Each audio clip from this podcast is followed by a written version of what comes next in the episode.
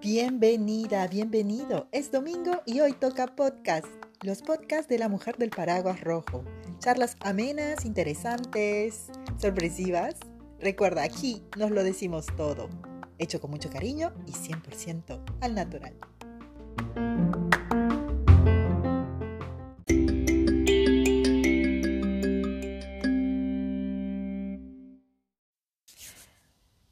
Hola, hola, domingos de podcast con la mujer del paraguas rojo. Como cada domingo llegando ustedes con una novedad y hoy, hoy, hoy llega desde Lima, Perú, una gran amiga, Mariester Tapia. Mariester lleva soltera hace buen tiempo y ha encontrado el equilibrio emocional y ha encontrado la comodidad y ha aprendido a disfrutar de su soledad. En nuestro tema de hoy, Marister Tapia me acompaña para hablar sobre el desapego amoroso y el aprender a vivir solas, solos. Le vamos a dar la bienvenida, ella ya nos está esperando y aquí empieza los podcasts de la mujer del paraguas rojo.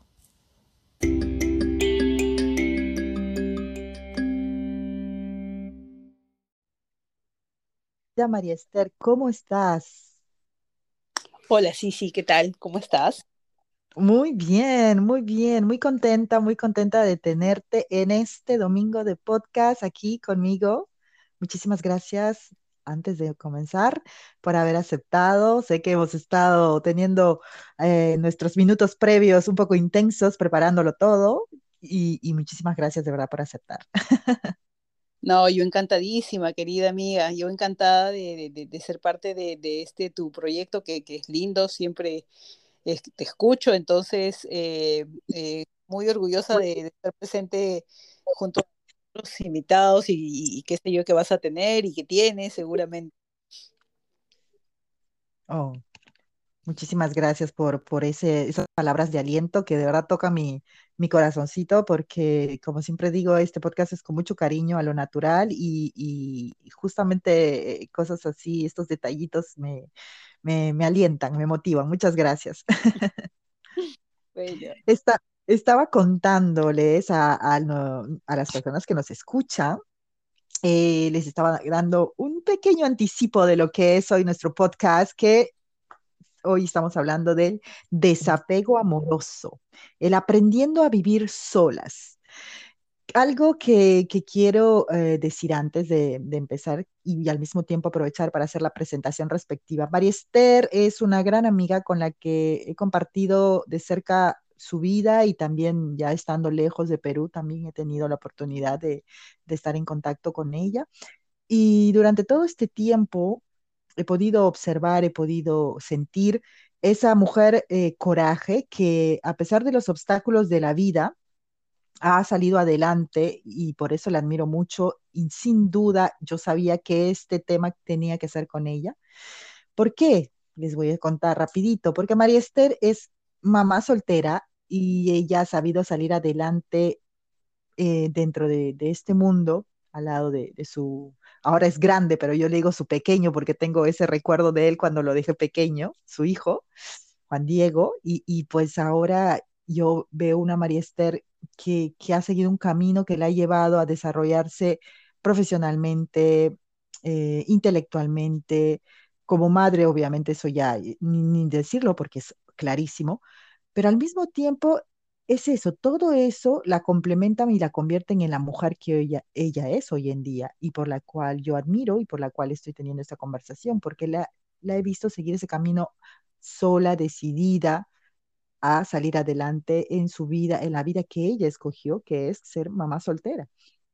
Y, y María Esther, eh, por favor, cuéntanos, eh, preséntate y cuéntanos un poquito de ti para que luego puedan las personas que nos escuchan entender el por qué estamos contratando contigo este tema tan interesante del desapego amoroso y del aprendiendo a vivir solas. Bueno, la verdad, eh, sí, sí, sí, eh, me has eh, mm, descrito en pocas palabras casi toda, toda la vida que me conoces, ¿no?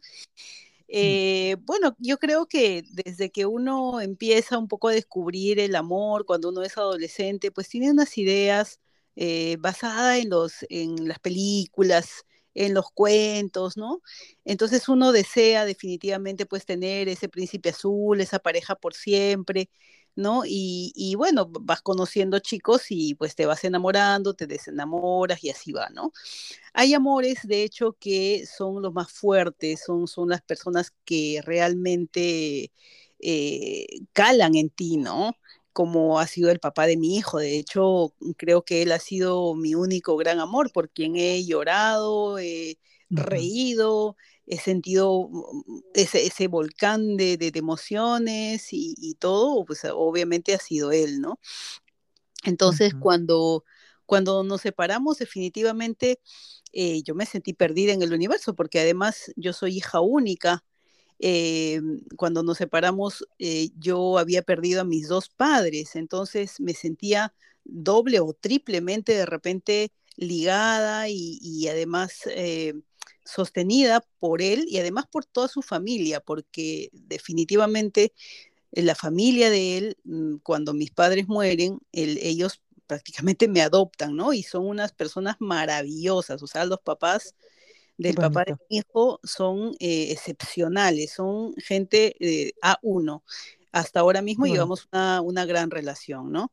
Entonces, eh, te imaginarás el momento en el que yo me separo de él, es más que él me dice para separarnos, ¿no? Cómo me sentí, ¿no? O sea, perdida en el universo completo y, y, y, sola más que la soledad misma, ¿no? Entonces, eh, pues ahí eh, lo primero que hice es aferrarme más, eh, de repente decirle, por favor, no hagas esto, y, y, ponerle, no, que mi hijo va a sufrir, que, que, nuestro hijo, que, que mira, que va, le vamos a hacer daño, y de repente cosas que ni siquiera son ciertas, ¿no? Porque ahora a estas alturas, después de tantos años, yo puedo ver que de repente ha sido la, fue la mejor decisión, que la tomó él en ese momento, porque bueno, yo no tenía la cabeza fría para poder tomar una decisión así, porque lo amaba a morir y además tenía miedo a la soledad, a alejarme, pero bueno, él no me amaba, entonces fue más, más fácil decidir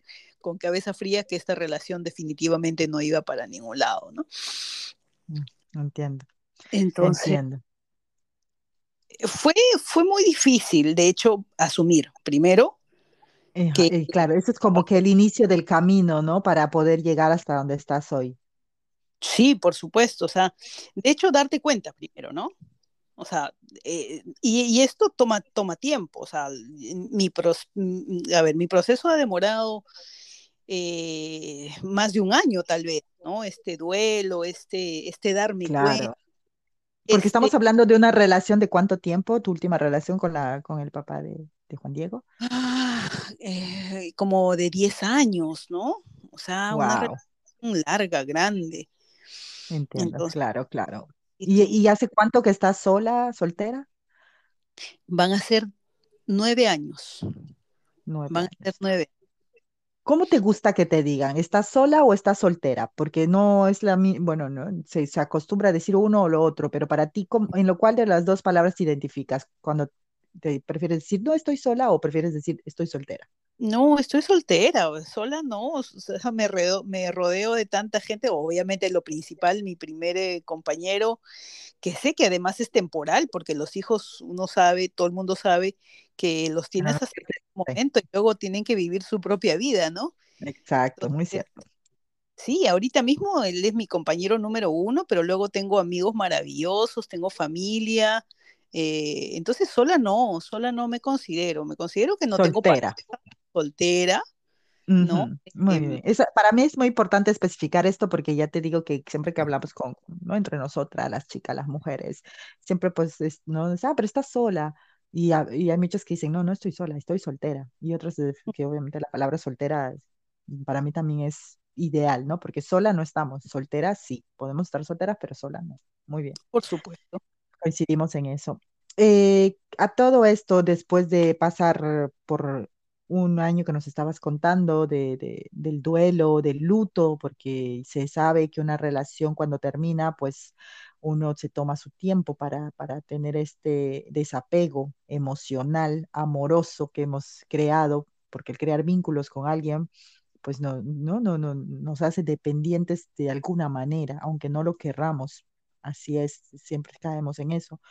Eh, pero realmente al punto donde tú dijiste, ahora no necesito un hombre a mi lado, me basto conmigo misma para seguir mi camino. ¿En qué parte de esos nueve años te diste cuenta de eso? En realidad, eh, lo primero que uno yo creo que tiene que hacer, o sea, uno se rompe cuando pasa esto. O sea, uno se rompe y lo primero que uno tiene que hacer es juntar tus piezas pero tienes que realmente darte cuenta que eres un rompecabezas, no eres un, no sé, pues una, un plato que se rompió, sino eres un rompecabezas. Entonces tienes que volverte a armar, pero al volverte a armar de manera adecuada, ¿no? Eh, por eso digo que no, no como un eh, eh, plato que se rompió, porque claro, un plato se rompe y se caen unas piezas por debajo del, del de la cocina y luego no lo encuentras nunca y si quieres armarlo vas a terminar armándolo mal, ¿no? Va a faltar siempre unas cositas, unas astillitas o lo que fuese, nunca va a quedar tal cual, pero un rompecabezas sí, porque tú un rompecabezas se te cae, se, se, se destroza, pero luego cuando lo vuelves a armar queda realmente bien, mm, ¿no? cierto. Entonces, yo creo que primero hay que ver eso, ¿no? Que debemos de ser siempre un rompecabezas, o sea, porque no solamente cuando uno termina una relación, sino, no sé, cuando te despiden del trabajo, cuando, no sé, cuando pasan muchas cosas negativas, pues uno se rompe, o sea, eso es así. Entonces, eh, pero uno tiene que tener la capacidad de decir, soy un rompecabezas, me voy a volver a armar y me voy a volver a armar bien. Entonces, yo creo que, eh, a ver, yo pasé como un año entre que lloraba, entre que eh, decía, no, no que quiero lo aceptabas y que tenía muchísimo miedo, muchísimo miedo a enfrentar la vida sola eh, sin darme cuenta de repente que el único que necesitaba era a mí, ¿no? A mí, fuerte. Y, y, encima no tenía de repente una mamá, una hermana, un hermano o alguien que me pueda eh, sostener emocionalmente en ese momento, ¿no? Y pues tuve que armarme sola. Y de hecho mi motor más grande fue la responsabilidad y el amor que yo tenía por, que tengo por mi hijo, ¿no? Porque yo creo que siempre eh, mi objetivo fue hacer, fue que mi hijo sea un hombre de bien. Entonces, eh, así destruida, así esto no, no podía continuar, ¿no? Claro, claro bueno, básicamente fue, y además fue admitir también que soy un ser humano y que estoy sufriendo y que estoy mal, inclusive... Permitírtelo, ¿no es cierto? Permitirte sufrir. Sí, eso, eso es importante, porque uno no puede estar tampoco que al día siguiente, ah, no me importa y estoy bien, y eso es mentira, ¿no? Y, es más, a veces uno tiene que llorar delante de los hijos también, porque que tienen que decir, sí, mi mamá es un ser humano, mi mamá está sufriendo. Mi hijo tenía seis años cuando nosotros nos separamos. Entonces, y, y sí, a veces yo estaba en la sala y me ponía a llorar y mi hijo venía y me decía, mamá, ¿qué tienes? Y le decía, estoy triste porque extraño a tu papá, porque era cierto, era verdad. O sea, no le decía, no, se me entró una mm, basurita al ojo. No, no, no, no.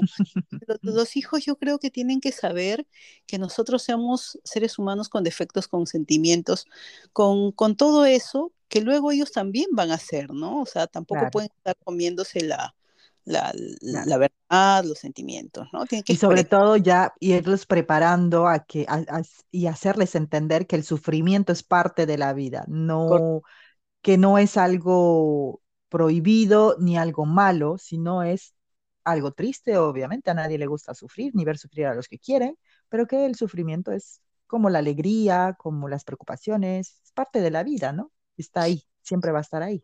Correcto, y que tienes como que por obligación eh, asumirlas, afrontarlas y además compartirlos con las personas que amas, con las personas que quieres, ¿no? O sea, si sientes una felicidad enorme, pues al primero que tienes que llamar es a las personas que quieres, ¿no? O sea, tu familia, obviamente la familia es lo, lo, más básico, ¿no? Entonces, y si tienes alguna pena, algo triste, algún problema, también tienes que acudir a las mismas personas que te quieren, no quedártelo guardadito, ¿no? Claro, claro. Bueno, eso es cierto que cada persona lidia con, con, con sus pesares a, a, su manera, ¿no? Algunas personas han llegado a conseguir, como tú en tu caso, que durante todo este tiempo que te has tomado para encontrar, ¿no? encontrarte, armarte nuevamente, has conseguido convertirte en la mujer que eres hoy y a la que yo admiro, como lo vuelvo a decir, eh, a otras personas pues no, no les ha funcionado de esa manera y muchos llevan, viven una vida triste y amargada por los recuerdos o las decepciones del ayer. Y, esa, eh, ahí voy a hacerte una, una, pregunta en todo esto, porque hay como es como una maldición para muchas personas después de las rupturas, no pueden superarlo y luego viven uh, jalando esto para otras relaciones. Entonces ahí yo te pregunto, el amor, ¿qué es el amor para ti? para empezar, ¿no? Para, porque has tenido ese coraje de salir, seguir adelante sin necesidad de cojarte emocionalmente de otras personas, sino tomando el coraje. ¿Qué es el amor para ti, Marisa? Bueno, en realidad yo creo que el amor es, es, um, es una admiración grande primero que se siente por una persona. Cuando tú amas a alguien es porque la admiras primero, ¿no? Porque cuando lo conociste, la conociste, si se trata de una mujer, eh, es, por, eh, es, porque dices, ah, qué, qué, qué linda persona es, ah, mira qué buena, o ah, qué cariñosa. Entonces vas admirando algunas cosas. Y ya cuando esa admiración se redondea, pues empieza el sentimiento de querer eh, poseerla no en el sentido negativo, sino que sea tuya, que esté contigo, ¿no? A esta persona. Entonces, eh, para mí es eso, ¿no? El, el, amor es tener a una persona eh, admirada y una persona a la, a, a la cual pues uno le, le, confía ciegamente, eh, se, se, confía en cuerpo y en alma y en corazón y en mente, ¿no? ¿Y uh -huh. por qué? Por la admiración, por el respeto que, que, se siente por esta persona, ¿no? Claro, entiendo, entiendo. Pero en, este, en esta situación de el amor a uno mismo fue también lo que te motivó a salir adelante, ¿no es cierto? Tu amor a ti, a tu hijo. Eso mismo, claro, porque cuando uno termina, claro, eh, sobre todo en mi caso, que, que, yo no fui la persona que terminó, sino a mí me terminaron, uh -huh. ¿no? Entonces, eh, obvio, yo, yo primero, mi admiración seguía hacia el papá de mi hijo, mi amor seguía hacia él, pero eso evitaba que yo me vea a mí misma y que me admire a mí misma y que vea claro. las cualidades que yo tenía eh, dentro mío, del potencial que yo tenía, ¿no? Entonces, uh -huh. es por eso que, que, que, buscaba, es por eso que lo llamaba nuevamente y le decía, pero por favor, reconsidera lo que estás haciendo, lo que, la decisión que has tomado, porque solamente lo miraba a él y no me miraba a mí. Entonces, el amor propio definitivamente, eh, y ahí viene por la admiración, ¿no? Porque si uno no se conoce o uno no es capaz de mirarse a, a, al espejo y decir, cuántas eh, cualidades, cuánto poder uno tiene, entonces eh, no, nunca te vas a dar la oportunidad de admirarte y por ende de quererte y amarte, ¿no? Claro, eso, eso es muy, muy importante. Totalmente de acuerdo contigo. Y a todo esto, la palabra, ahora sí hablemos de la soledad en sí. Durante estos nueve años que estás sola, que, que has seguido tu camino, ¿no? Poniendo tus prioridades claras y, y viendo a por ello, la soledad, ¿qué, es, ¿qué ha sido la soledad? ¿Qué ha significado? ¿Qué significa la soledad? Porque imagino que, que siempre, ¿no? Eh, de pronto la sombra de la soledad está siempre cerca. ¿Cómo lo ves tú? ¿Qué sientes? ¿Qué, qué significa para ti la soledad? Bueno, en realidad he aprendido a valorarla. no, he aprendido uh -huh. a... Interesante. A, a realidad a sacarle el jugo a esos momentos, ¿no? Porque claro, como yo tenía un hijo pequeño, nunca estuve, nunca tenía momentos este, para mí, ¿no? Porque, claro, un niño a los 6, 7 años es muy demandante, ¿no? Un vamos a, vamos a pasear, vamos a jugar, vamos a ver una película, vamos a, vamos. Entonces, pasaron muchos años en los que yo no tenía la menor idea que, qué películas estaban dándola para, para personas mayores, para adultos, ¿no? O sea, todas mis películas eran Avengers y, y todos los superhéroes, ¿no? Ajá. Entonces, eh, en realidad ya cuando, cuando mi hijo empieza a a independizarse de alguna manera, porque ya llega cuando tiene 12 años, ¿no? Ya, ya empieza con los amiguitos, ¿no? Porque eh, ya llegó, para que la, las personas sepan, ya eh, el hijo de Maristeria tiene 15 años, ya está hecho un, todo un, un hombrecito. Sí, sí, ya está, pues ya, ya, ya no quiere ver películas conmigo, ¿no? Por ahí tenemos una rutina de que los sábados tiene que ser película mamá e hijo, porque ya como que yo lo he, lo he impuesto para no perder un poco la conexión y ¿no? no Algún día te lo va a agradecer, ya vas a ver. Sí, sí, o sea, el resto del tiempo ya está, ya están dando solo, ¿no? Entonces, es ahí donde yo te digo, pues hará unos tres años, en donde realmente eh, ya me siento menos indispensable para él y que puedo, no sé, pintar una mandala, ver una película sola. Me, parecía hasta raro poder poner una película, no sé, pues de historia, una película, un documental, una cosa así en la televisión y me sentía rara, ¿no? Porque decía, ¿por qué no viene? ¿Y por qué no me llama? ¿Y por qué no está acá conmigo? ¿no? Entonces, y, oh, ahora sí puedo disfrutar de mi, de, de, mi momento. Entonces, para mí la soledad es mi momento, es el momento en el que yo puedo realmente hacer lo que yo quiero, ¿no? Sin poder pedir permiso, sin poder decir, ¿y a ti qué te parece? ¿Y qué tal si vemos esto? ¿Y qué tal? Y, el, el, negociar, ¿no? Entonces... Claro, eso, eso, porque cuando uno está en pareja es como que siempre, si uno cedió una vez, el otro le toca ceder la otra vez y al final, pues obviamente. No, no, no. Entonces, eh, he encontrado en realidad en, en, esos momentos de soledad la independencia total y el eh, poder hacer lo que realmente me da la gana, sin sentirme culpable, sin sentirme eh, libre, totalmente libre, ¿no? Entiendo. Entonces, la soledad para ti ha sido más que una enemiga, una aliada. Sí, por supuesto, porque, eh, a ver, y me siento comodísima, me siento comodísima sin, eh, sin poder tener esa clase de complicaciones. De repente me estoy perdiendo de algunas otras cosas, ¿no? ¿Quién sabe? Pero me siento feliz, o sea, en realidad en toda mi vida, si bien es cierto, con el papá de mi hijo he pasado por unos momentos bonitos, obvio, ¿no? Eh, momentos en los que me he sentido feliz, pero no puedo comparar con la felicidad que yo ahora estoy sintiendo, ¿no? Eh, de un tiempo, qué sé yo, pues un, los últimos años, yo puedo decir que he encontrado la felicidad y de hecho no tiene nada que ver de repente hasta con el dinero con la estabilidad de, laboral, ¿no? Económica, sino por la estabilidad emocional, ¿no? siento que he descubierto la felicidad real serio? Mira, qué interesante lo que estás diciendo. Es como decir que aprendiendo a estar contigo misma, has encontrado lo que para ti sería lo ideal de la felicidad, ¿no es cierto? Claro, porque finalmente todos tenemos pues un, ideal diferente, ¿no? A todos nos diferentes cosas, ¿no? Pero es cierto que lo que dices es muy interesante porque yo creo que la idea del amor, como, como lo vemos, igual que la felicidad, va por ahí para mí esto de, idealizar los conceptos de esas dos palabras está muy eh, trillado, ¿no? De que las eh, te dicen para el amor, papá, mamá, hijos.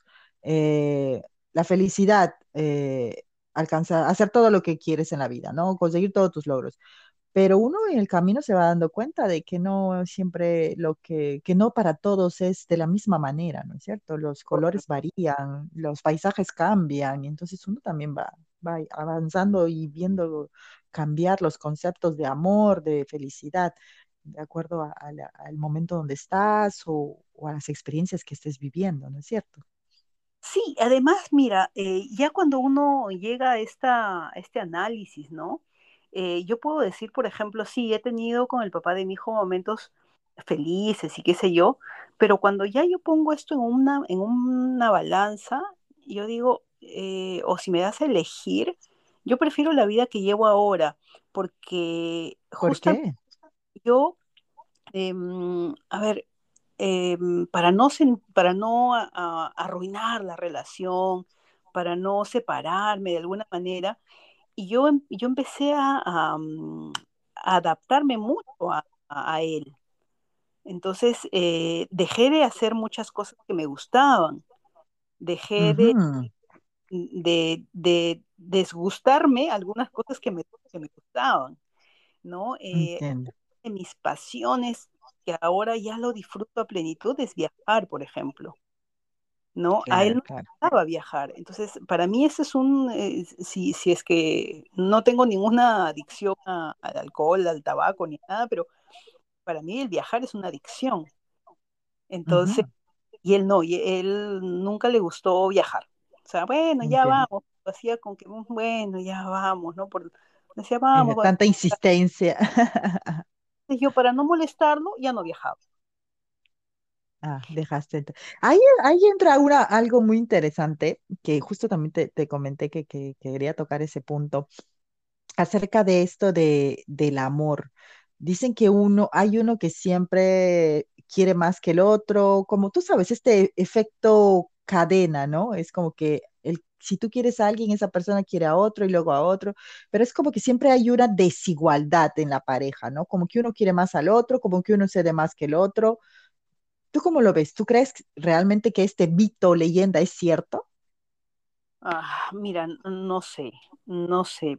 Mm, de todas las relaciones que he tenido, creo yo, que este, mm, creo que sí, ¿ah? porque sí, en algún momento yo he sentido que para mí ha sido fácil, por ejemplo, terminar con alguien porque ya sentía que no, que realmente no, no amaba a esa persona y bueno, he terminado y sí, pues me ha dolido, obvio, ¿no? Pero tampoco me, ha afectado así mucho, ¿no? Mientras que he visto que la otra persona estaba muy, muy mal, muy dolida, ¿no?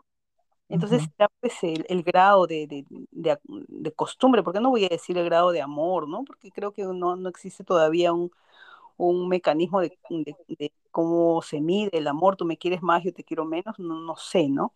Yo creo que cuánto, cuán acostumbrado estás a la otra persona, cuán acostumbrado estás a las cosas que haces con, con la otra persona. ¿No? Entonces... Eh tú, lo, señalarías más por el lado de, la costumbre, ¿no? De, entiendo. Sí, claro, porque uno se hace pues hábitos eh, y para desapegarte de los hábitos es, muy difícil, ¿no? Entonces, es cierto. Los seres humanos somos eh, por naturaleza estamos hechos de, costumbres, de hábitos. Claro, claro. Y entonces, el, por eso si nosotros le preguntamos a nuestros padres, por ejemplo, que tienen 40, 50 años de matrimonio, o sea, no te van a decir, sí, todavía amo a tu papá como el primer día que lo vi. Seguramente hay cariño, seguramente hay mucha, eh, mucha amistad, ¿no? Pero ya el, e, eso que se sentía ya no es lo mismo, es más costumbre, es más compañerismo, es... Este Familiaridad. ¿no? Para mí una de las cosas que descubrí en el tiempo de estar casada fue que la persona se, se convierte en tu familia, o sea, es esa familiaridad ya de estar con alguien, ¿no? Eh, claro, claro. Creo que es lo que más extraño de, de vivir en pareja, ¿no? La familiaridad, esa sensación.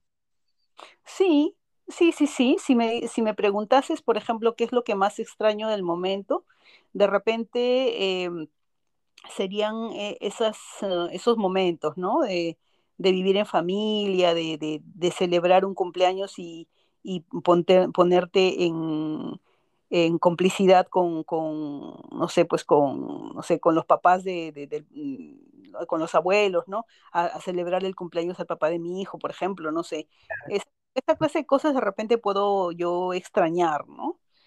Mm, pero, pero bueno, luego ya eh, la relación Hay con otras cosas, claro, que, van sí, o sea, mm, complementando el otro lado, ¿no? De, de, como dices tú, de la independencia, de la libertad, de ser tú. Eso, eso mismo, ¿no? Porque igual, o sea, claro, yo también ahora ya celebro cumpleaños con mi hijo, ya estoy en las navidades con mi hijo, ¿no? Entonces, más adelante no sé qué pasará. Eh, pero bueno, por ahora estoy bien. Y hablando de esto, que volvemos a tocar la palabra libertad, ¿qué es la libertad para ti, Marister? Eh, ¿Tú crees que uno puede ser libre estando en pareja? Porque uh, estando solo, ok, tú estás soltera, dices ya, y en mi caso también lo mismo, ¿no? Eh, divorciada ya, entonces yo también siempre ando jactándome delante de, sobre todo mis amigas que están con, en pareja o eso, y yo siempre, no, pero que yo soy una mujer libre, yo soy una mujer libre. Entonces, ¿sabes? Y muchas veces dice, uno confunde esto de que es la libertad es hacer lo que uno quiere, pero no lo veo de esa manera, porque hacer lo que uno quiere, pues hay que hacerse responsable después de los actos también, ¿no? Pero a ti, para ti, ¿qué es la libertad eh, en sí? Bueno, la verdad, yo creo que la libertad la primero la tienes que practicar con responsabilidad, ¿no? Muy bien dicho. Uno, yo creo que tiene que primero ponerte en contexto de en qué momento estás en tu vida, eh, de quiénes dependen de ti. Y si nadie depende de ti, pues, ah, ya, pues haz lo que, lo que quieras, ¿no? Tírate de 20 puentes y, y- y no va a pasar nada, ¿no? De repente mm, tus amigos pues se sentirán muy afectados en algún momento, pero no, no como si fuera un hijo, ¿no? Que le, al que le vas a faltar, por ejemplo, si te pasa algo por esa Claro. y mal uso de la libertad, ¿no? Pero yo creo que eh, básicamente la libertad de- está en que tú puedas decidir algo em, y no haya una, una persona que estropee de alguna manera, por de alguna manera decirlo, eh, esa decisión, ¿no? Eh, yo me acuerdo mucho cuando nosotros estuvimos haciendo los trámites estos de, de separación y, y cómo va a ser los, los gastos y la mantención y todas esas cosas tan engorrosas que, que se tiene que hacer cuando sí, para, que acarrea la separación, sí, entiendo. qué horrible. Porque yo, yo a veces, yo nunca hice un juicio ni, ni nada, porque la verdad es que también tengo que reconocer que el papá de mi hijo nunca se, se quiso, mm, quiso desproteger económicamente a mi hijo, ¿no? No, nunca, nunca, nunca, nunca, siempre estuvo presente eh, emocional y económicamente eh, en la vida de él, ¿no? Entonces, eh, cuando estábamos haciendo este, este, este documento de conciliación, ¿no? Eh, y él me dijo que qué quería, ¿no? Y bueno, ¿qué es lo que quieres? O sea, a ver, ¿cuánta plata quieres? A eso, a eso eh, yo lo resumo, ¿no? Entonces yo le dije, bueno, yo quiero, quiero ser feliz y estar tranquila. Eso es lo que quiero. Y en un papelito de estos no se puede poner eso, ¿no? Entonces, para poder llegar al punto este de que, eh, de qué es lo que quería, no, yo le dije, mira, yo me veo así. Yo me veo que estoy en un crucero de lujo. Y además, frente a mí está el mar Mediterráneo y todas esas costas griegas y no sé qué podrías tú imaginarte que puedas eh, querer conocer, ¿no? Entonces, yo, el crucero, el, el, el, el barquito espectacular, este es mi hijo. Y estas costas espectaculares que veo al frente es mi futuro. Entonces, eh, ¿cuál es el papel que cumples tú? Le dije, eres el ancla esta que no me deja avanzar. Entonces, cuando tú encuentras que tienes un ancla y en ese escenario, es que no eres libre, ¿no? Si esta persona realmente está contigo y tú sigues tu camino y, y llegas a la costa y esta persona eh, que está contigo eh, eh, eh, está en tu misma onda, entonces también eres libre, pero con alguien al costado. Entiendo. Entonces, muy, muy interesante y, y me ha encantado tu, tu manera de, de explicarla. Sí, claro, porque, o sea, uno, uno- uno por, por estar con alguien o estar solo, no necesariamente es que eres libre, porque a veces también eh, eh, eh, estás encadenado a tus mismos eh, prejuicios, a tus mismas taras, a tus mismas, a ti mismo, ¿no? Entonces, y no O eres como libre. pasa muy a menudo, que nos atamos o nos, nuestra ancla más grande es justamente el apego amoroso que le tenemos a las relaciones que nos han dejado, ¿no? O que hemos dejado atrás y que O, si- y seguimos jalando. o a los resentimientos que le tenemos a esta persona, ¿no? Eso, mm, exacto, exacto. Entonces, Eso es cierto. no hay libertad. de la vida, ya está haciendo su vida, pero tú sigues pendiente de qué está haciendo y con quién está y por qué y cómo, y, y- y tu vida te la pasas pensando en cómo fastidiarlo, en qué hacer para que se sienta mal, o sea, ya, ya tú no eres importante para él, pero para ti sigue siendo importante, entonces mm, tampoco eres libre estando solo. Claro, porque estás, le perteneces a tus recuerdos, a tus resentimientos, a tus, a tu pena, a tus sentimientos más tristes y de- hasta el odio, porque algunos hasta odian, creo, a, este- a sus, a sus parejas, pero creo que es un amor escondido con la cara, con la careta del odio. Así es. Ahí y así vamos a concluir con la libertad. La libertad es realmente hacer lo que tú quieres hacer estando solo o estando con alguien, ¿no? A mí me encanta esa idea de poder algún día proyectar eh, mi libertad y aceptar la libertad de la otra persona si es que algún día no Eh, llego a encontrar una persona idónea para compartir el camino de la vida. Eh, eso, aceptar que los dos somos libres estando juntos por decisión, obviamente. Suena, suena muy bonito, pero es un poco complicado a veces ponerlo en práctica porque justamente, y ahí viene nuestra segunda, nuestra segunda, oh, nuestra segunda, tercera pregunta, cuarta pregunta, ya he perdido la cuenta. Ahí viene esto de, de por qué creen, ¿cómo se dice? ¿A cuál sería la, la palabra aquí? Cuando pasamos de, de querer estar en una pareja a, a ya no querer estar, a, a sentirnos libres en nuestro caso que tú y yo estamos solteras, no solas, ¿cómo se, te diría, las influencias del exterior, cuando empiezan las personas a, a, a murmurar esto, a, a, tocar estos temas y te empiezan a decir, ah, pero a esta edad y sigue sola, ah, pero eh, tú sabes, eh, pobrecita, eh, es que no tiene, no tiene una pareja, es mamá soltera, está divorciada, todas esas cosas, la influencia, ¿cómo tú ves esta influencia de la sociedad, de lo exterior para las personas que se están desapegando y deciden vivir su vida por mucho tiempo o por toda su vida o por poco tiempo solas? Bueno, pues, de hecho la, la, la, sociedad es mala, ¿no? A veces es cruel, efectivamente.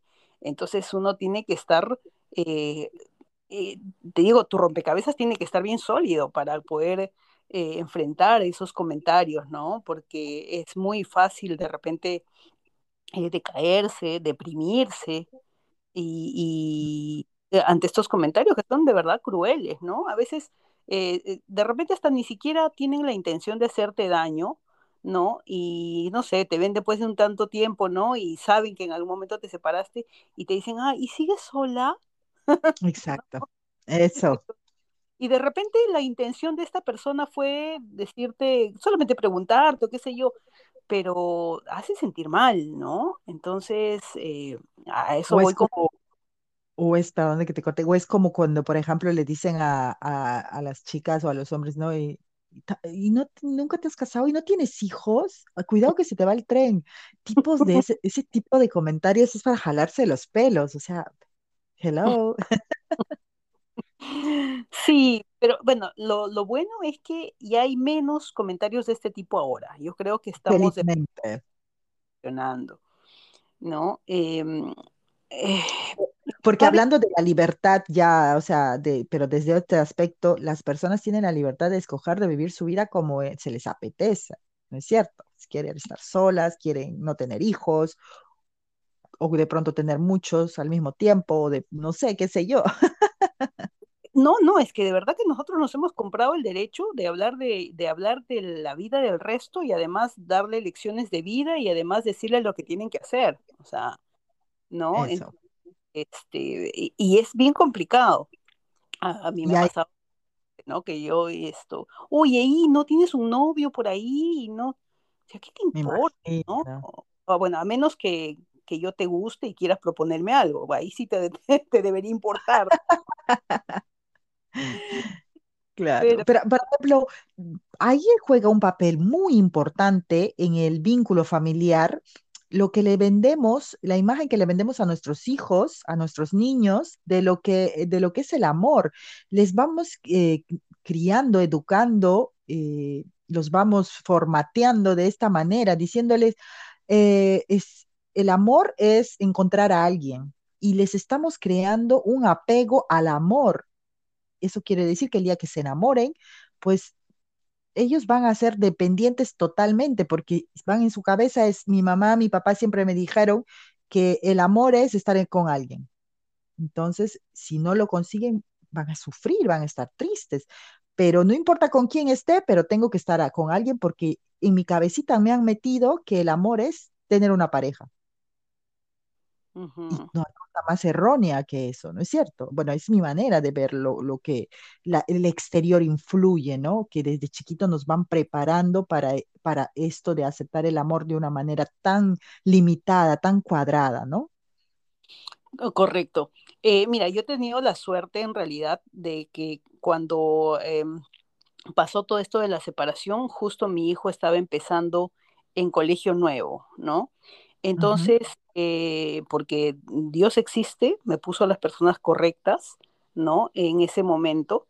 Y eh, conocí a una mamá mm, en una fiestita infantil y luego en una actuación conocí a otra mamá y hasta ahorita mismo ya este grupito de amigas, de familias en realidad, eh, ha crecido a 11. Somos 11 familias en las que andamos mm, para todas partes, parecemos una tribu, a veces, no sé, no, cumpleaños y nos vamos todos y llenamos un restaurante. Qué linda. Eh, eh, y somos familias diferentes. Somos familias que sí, mamá, papá están juntos, ¿no? Eh, somos como tres, cuatro mamás solas, ¿no? Entonces los chicos pueden ver que no está idealizada una familia, ¿no? Que una familia, o sea, ellos en su cabeza no existe que, que si no hay mamá y papá, entonces no hay familia. Esto de la familia disfuncional, ¿no? Ah, ya, lo que pasa es que este niño viene de una familia disfuncional. Como no está el papá, entonces es una familia disfuncional, que lo dicen en los colegios inclusive, que parece Eso es para... A mí también, a mí también. ¿No? Entonces, a ver, yo creo que todas las familias pueden ser funcionales o disfuncionales, todas. Porque si en una casa existe mamá y papá, pero que si todo el día están peleándose y están gritándose, insultándose, agrediéndose, es una familia disfuncional. Exactamente. Si, hay, eh, eh, si está mamá e, y niño, o papá y niño, niña, eh, y, la verdad que hay armonía, hay el respeto por la autoridad del, del adulto, qué sé yo, funciona, no sé, hay confianza y todo, es que es una familia funcional, está funcionando. Entonces no se puede decir, pues, porque que faltó la mamá o falta el papá, entonces eh, es disfuncional. no es terrible, ¿no? Claro, sí, te entiendo perfectamente. Y, y, incluso no, eh, me imagino que también allá se ve, ¿no? Aquí, aquí en este lado del mundo se observa mucho, mucho ya la, cómo se reintegran las familias, se recomponen. Se ven muchos casos de parejas que vienen con sus hijos de otras relaciones, entonces ya se ve familias de, de numerosas incluso, ¿no? Otros tienen dos, de dos ya son ya seis, otros vienen con tres, con, y se ve familias cada vez más grandes, pero recompuestas, y se ve tan bonito eso, el, el que, ¿no? Se puedan formar el amor entre dos personas, pueda generar esta unión, es, es algo increíble, de verdad, es algo muy, y esperanzador, porque para las personas que encuentran un buen compañero o una buena compañera en el camino, pues, ¿no? tener la oportunidad de ser aceptado y que acepten a sus hijos, porque ese es otro tema también, cuando uno decide depender emocionalmente de alguien y no vienes solo, también vienes con hijo o con hija, las cosas también son diferentes a cuando estás sola también o solo, ¿no es cierto? Y claro, porque las decisiones las tienes que, tomar en función a tus hijos, no tanto Exacto. a, no, quedar, no quiero quedarme sola, entonces no importa este, sí, pero a, esta pareja no le gustan los niños, pero no importa, o sea, no, no. Claro, ahí viene, ahí es donde viene esta frase que se dice, hay mujeres que están hechas para ser mujeres y hay mujeres que están hechas para ser madres. Yo discrepo mucho con esta frase porque a mi manera de ver es, las mujeres decidimos que si queremos ser madres o no. Ya nada, ahora en estos momentos de la vida ya no es como antes, ahora una decide si quiere o no y no se siente uno menos mujer ni menos feliz por eso, pero la mujer para ser madre primero tiene que ser mujer. Si no, pues me refiero a dar a luz, ¿no? Al, hecho de engendrar, al hecho de concebir, de tener al bebé nueve meses, en ese aspecto de maternidad al que me refiero, ¿no? Si no, pues si no eres mujer, si no puedes, no puedes quedar embarazada. Entonces, no se puede separar una cosa de la otra. Es mi manera de ver. Para ser madre, tienes que ser mujer. Y, sí, correcto. Y, para ser mujer, tienes que ser, o sea, ya después de, claro. al bebé y qué sé yo, ya eres mamá, ¿no? Y si quieres, no sé, pues ahora en nuestro caso, por ejemplo, que queremos ya, que quisiéramos, ¿no? ¿no? No es que queremos tener una pareja mañana o pasado, qué sé yo, pero que si quisiéramos tener una pareja, antes tenemos que ser madres, porque tenemos que, oye, a ver, esta persona realmente va a ayudarme con, con, con el ejemplo que le estoy dando a, a, a, mi hijo, porque los hijos no aprenden de lo que les dices, sino de lo que haces, ¿no? De lo que ven, exacto de lo que ven. Concuerdo contigo en ese aspecto. Por ejemplo, el papá de, de, mi hijo ya se ha casado Eh, la verdad es que la, la, esposa es una persona eh, buena, es una persona que, a la que mi hijo admira y todo. Entonces ahí está el ejemplo también, ¿no? De que, ok, uno no puede, puede fracasar, entre comillas, en, en, en una relación, pero luego se puede reconstruir y conseguir una persona que sea buena. Entonces, eh, eh, el papá de mi hijo, cuando conoció a esta chica, lo primero que hizo también es eh, em, presentarle a mi hijo y ver si hacía clic o no, cómo, se, cómo ella llevaba a, a, mi hijo, si, si le despertaba cariño, etcétera, y ahí tomó la decisión, ¿no? Entonces eso es lo que toca también, pues, ¿no? Eso es cierto, y eso es cierto. Yo también lo, lo con mi experiencia también me dices, muy importante, porque ya uno no busca una pareja, bueno, buscar no es la palabra, ya uno no, no se imagina estar con alguien que no acepte a tus hijos o que simplemente no encaje en lo que para ti es el prototipo de, de tu familia, ¿no? De lo que tú esperas llegar a conseguir con tu familia, ¿no? Correcto. Mm, sí, es muy diferente estar solo y otra cosa es con niños o, o con, sí, ya nos cambia en ese aspecto también el desapego amoroso es primordial, porque entonces ya uno utiliza más la razón que las emociones. Uh -huh, uh -huh, totalmente. Se vuelve más, más, práctico y sabes lo que quieres y te ahorras muchas veces dramas innecesarios porque dices yo quiero esto para mí, para mi familia y entonces el desapego amoroso entra a jugar ahí y tu camino se vuelve más, más fácil, ¿no es cierto? Porque las emociones es lo que viene a, a cambiar todo, a, a, ponernos patas arriba. Sí, eso es cierto. Totalmente. Había estado leyendo un artículo donde hablaban que el desapego amoroso es el, el usar más la razón y menos emoción. Sí. Porque Pero, cuando usas la razón es como que sabes lo que te conviene, ¿no? Me conviene esto, quiero esto. Entonces, sí. te interpones. Pero de hecho que cuando uno se enamora también no hay razón que entre, ¿no? No, claro, y estas son las jugadas de la vida que a veces cuando uno propone y como dicen, Dios y la vida disponen, ¿no? Ahí a veces no se puede hacer absolutamente nada. Eh, mira, qué rapidísimo. Nos hemos pasado 45 minutos, pero vamos a ir a la hora. Vamos a pasarnos porque este tema es súper interesante y lo digo porque lo, lo, he venido viendo en el transcurso de todo este pequeño camino que recién estoy recorriendo durante mi separación, mi divorcio y todo esto, y con muchas personas a mi alrededor, muchas amigas de mi edad, que todas pasamos por este trabajo del desapego amoroso. Ahora, María Esther, si se te presentaría la oportunidad, un amor a, a, que tocaría tu puerta, acabamos de, de decir que te, primero lo primero, lo que sabes lo que quieres, sabes lo que deseas para tu entorno, para tu hijo, para ti. ¿Qué es lo que disfrutarías tú más? ¿Una vida en pareja o de pronto disfrutar de buenos momentos con, con esta persona, con alguien? Mm, a ver, yo aspiro a tener una pareja, ¿no? Yo aspiro a tener un compañero, o sea, eh, una persona que sea más que un amigo, ¿no? Uh -huh. eh, porque, bueno, va a llegar el momento en que, como digo, mi hijo abre las alas y eh, es mi aspiración, o sea, tampoco es que me voy a morir si no pasa, ¿no? Entonces, eh, de, de, repente sí, pues encontrar una persona, no, no soy de las personas que, que va de, de, de repente de, de, momento a momento, ¿no? Eh, sí me gustaría conocer a alguien, encontrar a alguna persona con la que podamos eh, compartir los mismos gustos, las mismas experiencias, las mismas pasiones, ¿no? Eh, sí, sí, me gustaría definitivamente. Entonces ahí yo te hago otra pregunta. ¿Tú crees que el ser humano está hecho para, para, para vivir en pareja? ¿Que necesita una pareja? Yo creo que los seres vivos, ¿ah? O sea, este, creo que todos estamos eh, hechos para, hasta para, qué sé yo, para sostener la especie, ¿no? Eh, uh -huh. Para pareja. Pero bueno, los seres humanos pues somos racionales y yo creo que tampoco lo que tenemos que hacer es, si se da, bien.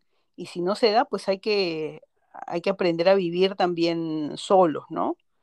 Entonces ahí borramos la palabra necesitamos, sino más bien es aceptamos lo que se vaya presentando, ¿no? En nuestro camino, en nuestro vivir. Sí, porque, porque cuando si, si decimos, no, yo necesito estar con una persona, entonces vamos a volvernos dependientes totalmente, ¿no? Volvemos al apego, claro. sí, sí, entonces yo creo que lo, lo que tenemos que tener presente es que tenemos que ser felices antes de decidir con una pareja o sin pareja, pero nuestra meta tiene que ser ser feliz, ¿no? Entonces, si es que una persona se presenta y tú vas conociéndola, ¿no? Y dices, ah, bueno, sí, yo creo que esta persona puede contribuir a mi felicidad, entonces bien.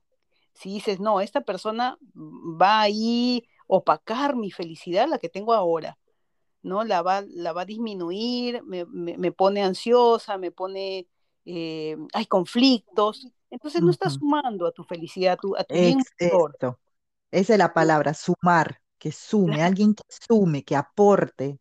correcto. Entonces, claro, el problema siempre va a estar. Tampoco es que vas a desear tener el paraíso, porque eso no va a existir, ¿no? Mm, Problemas seguramente, discusiones seguramente, pero que sean totalmente manejables, ¿no?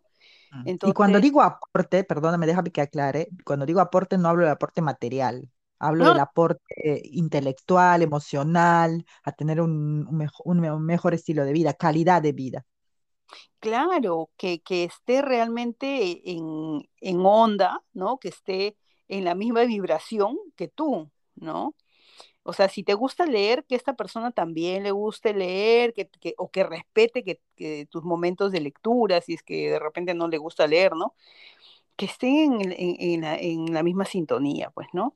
Entonces, Porque una cosa que también hay que recordar aquí y hablarlo sí sinceramente es eso de que, ay, pero me ama y yo lo amo y tarde o temprano va a cambiar por, por el amor que me tiene.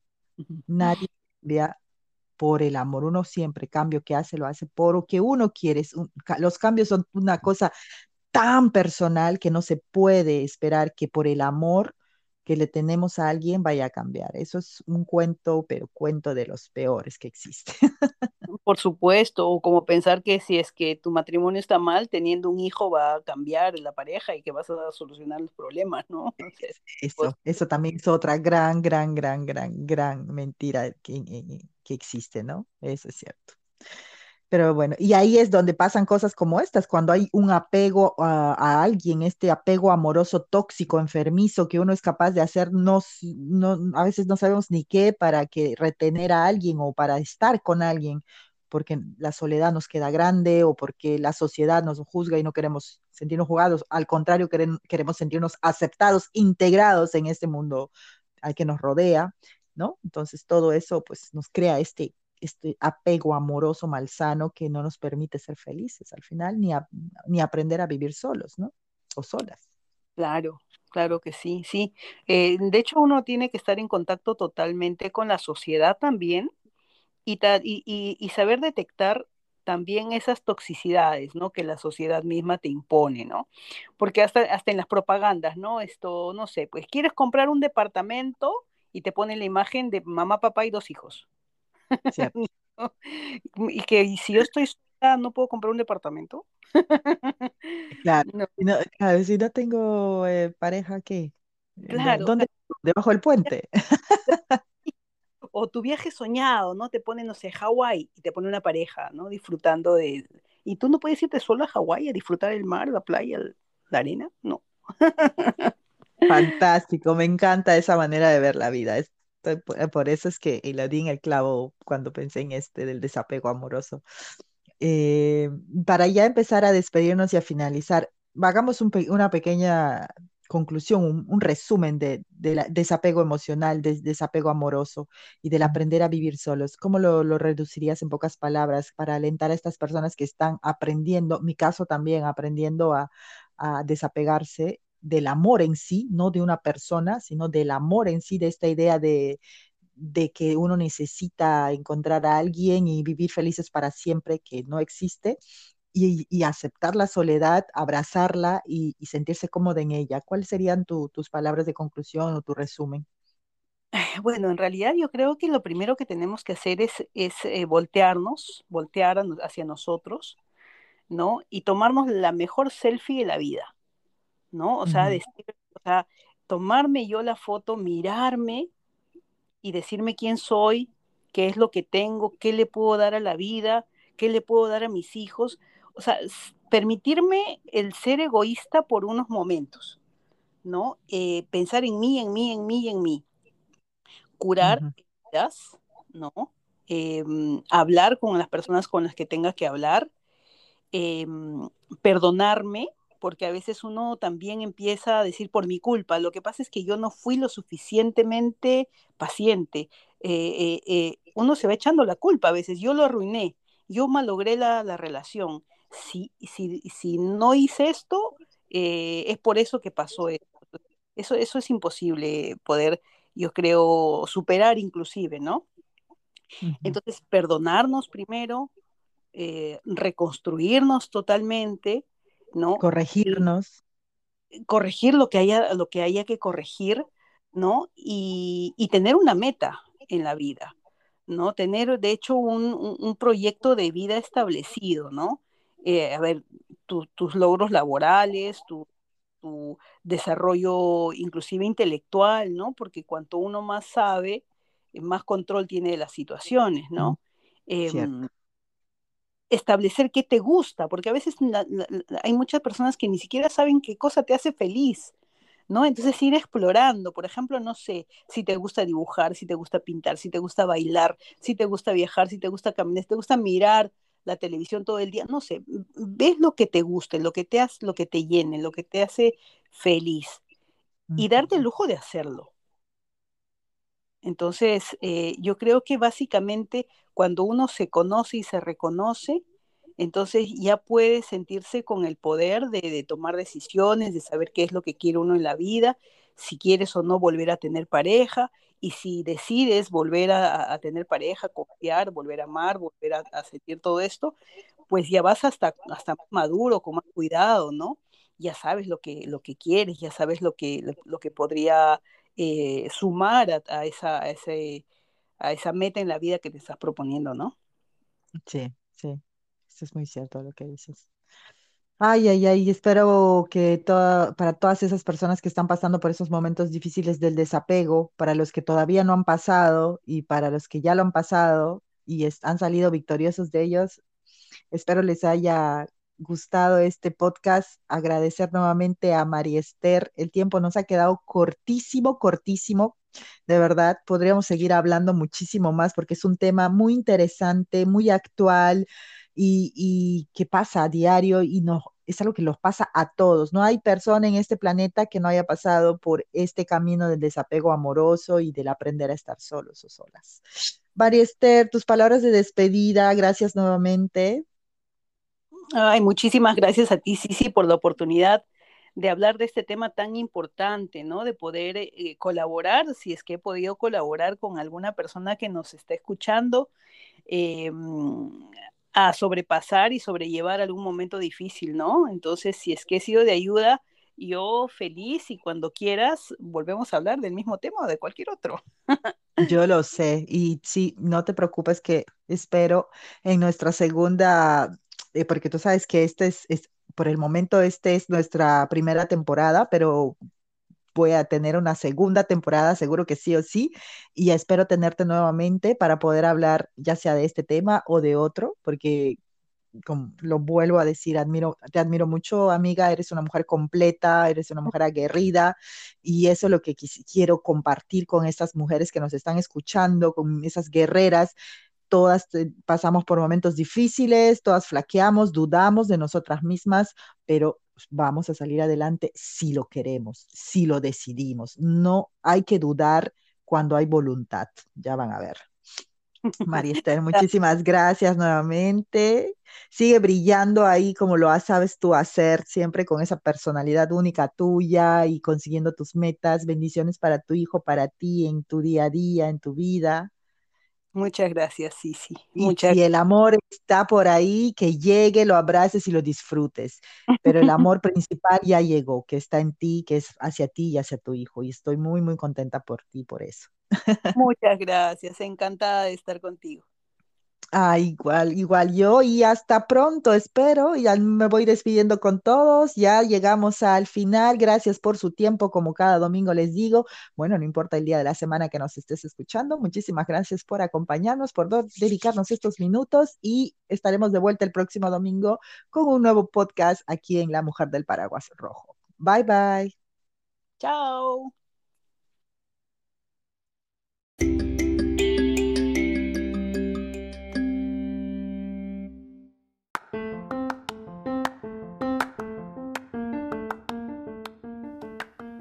Los esperamos el próximo domingo. Espero hayan pasado un buen momento con nosotros.